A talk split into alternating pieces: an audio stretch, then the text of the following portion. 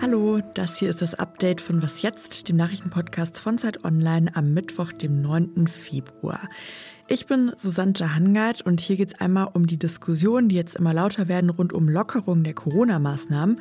Und die Greenpeace-Chefin wird Sonderbeauftragte der Bundesregierung für internationale Klimapolitik. Darüber habe ich mit einer Kollegin gesprochen.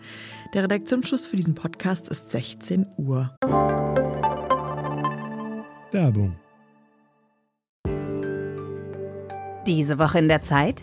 Die Bücher des Frühlings. 16 Seiten blühende Fantasie von gefährlichen Liebschaften, einer Flucht auf dem Mississippi und magische Erzählkunst. Das Literaturspezial zur Buchmesse in Leipzig. Die Zeit, Deutschlands größte Wochenzeitung. Jetzt am Kiosk oder direkt bestellen unter zeit.de/slash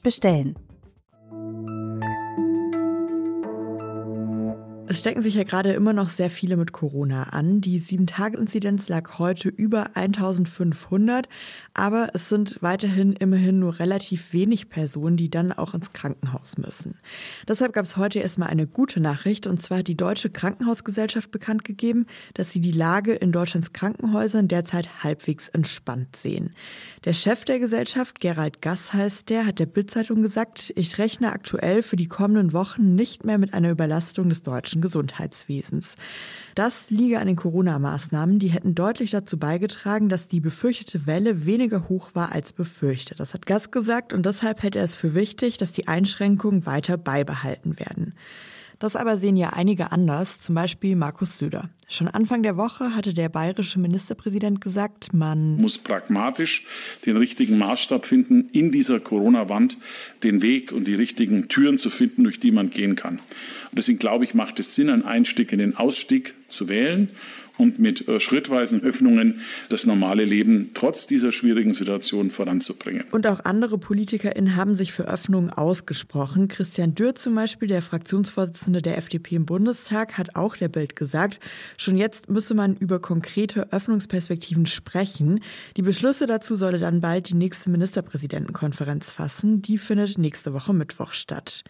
Die Linksfraktion im Bundestag hat derweil eine Regierungserklärung zum Umgang mit der Pandemie gefordert. Bundeskanzler Olaf Scholz, Bundesgesundheitsminister Karl Lauterbach und auch Bundeswirtschaftsminister Robert Habeck sollen nächste Woche im Parlament Rede und Antwort stehen. Das habe der parlamentarische Geschäftsführer der Linken, Jan Korte, an das Kanzleramt geschrieben. Die Lage in der Pandemie sei zunehmend chaotisch, schrieb Korte. Er kritisierte die unterschiedliche Umsetzung einmal von der Impfpflicht für Pflegende, aber auch von den 2G- und 3G-Regeln.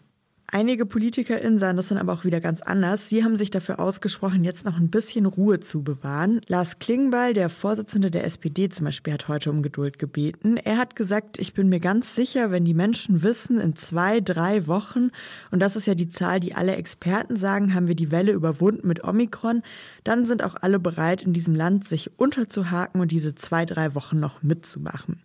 Dass es bisher nicht zu einer Überlastung der Kliniken gekommen sei, habe damit zu tun, dass Deutschland eine kluge Corona-Politik mache und mit die härtesten Maßnahmen habe. Das hat Lars Klingbeil gesagt. Eine schlechte Corona-Nachricht gab es dann heute noch aus der Kulturbranche. Die Leipziger Buchmesse nämlich fällt in diesem Jahr wegen der Pandemie zum dritten Mal in Folge aus. I care about climate change because it impacts the most vulnerable around the world, whether they be creatures, ecosystems or people. Das war Jennifer Morgan. Sie war bisher die Chefin der Umweltorganisation Greenpeace und hier hat sie gesagt, ich sorge mich um den Klimawandel, weil er die Schwächsten trifft, egal ob es um Menschen, Tiere oder Ökosysteme geht. Ich habe es ja eben schon gesagt, Bisher war sie die Chefin von Greenpeace. Seit heute nämlich ist klar, sie wird bald einen neuen Job haben. Und zwar wird Jennifer Morgan Sonderbeauftragte der Bundesregierung für internationale Klimapolitik im Auswärtigen Amt.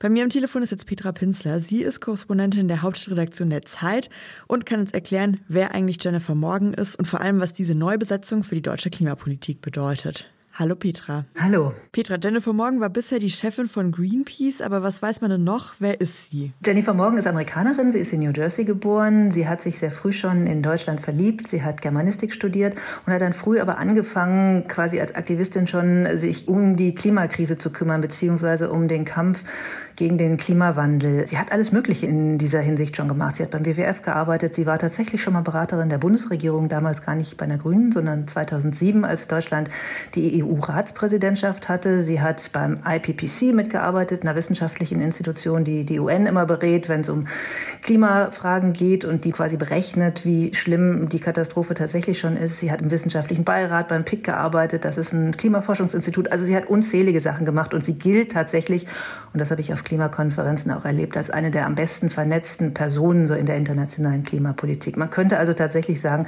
Baerbock, die ja auf dem internationalen Parkett noch recht neu ist, hat da echt einen Fang gemacht. Wenn du sagst, sie hat da echt einen Fang gemacht, was erwartest du denn? Also was würdest du sagen, heißt das jetzt für die deutsche Klimapolitik? Also erstens mal wird sie die deutsche Klimapolitik, die ja sowieso international eigentlich auch unter Merkel schon zu denen gehört hat, die viel wollten, national nicht immer so viel, aber international natürlich schon, daran kann sie anknüpfen und kann mit Jennifer Morgan tatsächlich dann noch ein bisschen aktiver werden, weil sie kennt einfach jeden. Sie kennt Kerry, den amerikanischen Sonderbeauftragten für Klima. Sie kennt Franz Timmermans, der das in der EU-Kommission regelt. Sie ist einfach überall vernetzt und kann jeden anrufen. Und das heißt, wenn sie jetzt ein paar gute Ideen hat, dann kann sie ganz schnell für Baerbock eben auch die entsprechenden Leute in den anderen Ländern finden, die dann vielleicht mitziehen. Und das ist ja, wie wir alle wissen, dringend nötig, weil die Klimakrise wartet nicht. In der Union gab es jetzt auch Kritik, weil sie eben direkt von Greenpeace in die Bundesregierung reinwechselt. Wie bewertest du das denn? Würdest du auch sagen, das ist problematisch? Ah, ich finde, man sollte die Kirche im Dorf lassen. Der Bundeskanzler hat einen Finanzberater, der früher in der Finanzindustrie gearbeitet hat. Der Wirtschaftsminister hat einen Staatssekretär, der in der Finanzindustrie gearbeitet hat. Das finden alle eigentlich als ein Zeichen von Kompetenz. Und wenn man als Bundesregierung sagt, man will nun die Klimakrise, die man inzwischen als Krise anerkannt hat, aktiv bekämpfen, dann sucht man sich doch am besten diejenige, die das am besten macht. Und ich bin relativ sicher, dass die zwischen den unterschiedlichen Jobs unterscheiden kann, was eine Aktivistin ist und was eine Beraterin der Bundesregierung oder eine Staatssekretärin zu tun hat. Wenn sie es nicht kann, wird man schnell merken und dann wird es Ärger geben. Aber ich glaube, das kriegt sie schon hin. Ja, vielen Dank, Petra. Danke. Tschüss. Im vergangenen Jahr sind deutlich weniger Menschen aus Deutschland abgeschoben worden als in den Jahren vor der Pandemie. Das hat das Bundesinnenministerium auf Anfrage mitgeteilt. 2021 sind fast 12.000 Menschen abgeschoben worden. 2019 waren es noch knapp doppelt so viele. Die Bundesregierung will aber mehr Menschen abschieben. Im Koalitionsvertrag der Ampel heißt es, wir starten eine Rückführungsoffensive, um Ausreisen konsequenter umzusetzen, insbesondere die Abschiebung von Straftätern und Gefährdern.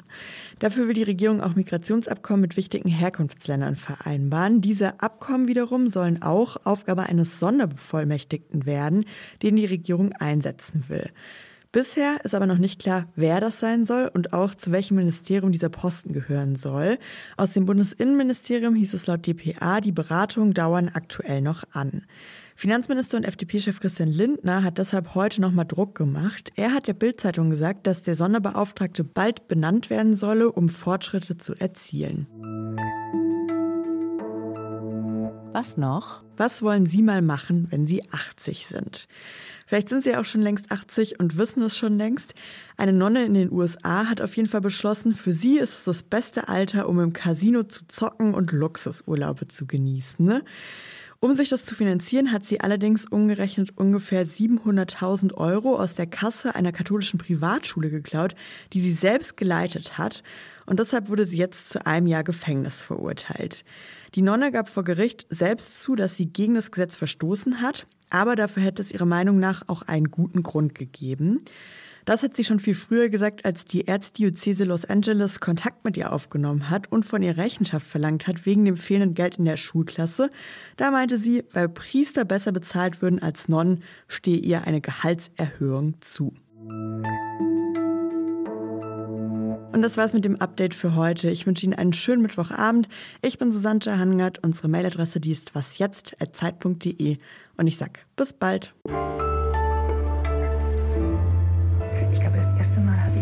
Gesehen, als ich, wenn ich mich recht erinnere, in Washington mit ihr ähm, Kaffee getrunken habe. Da war, war ich Korrespondentin in den USA, aber nagel mich nicht drauf fest. Danach habe ich sie auf allen möglichen Klimakonferenzen und Demos immer wieder gesehen.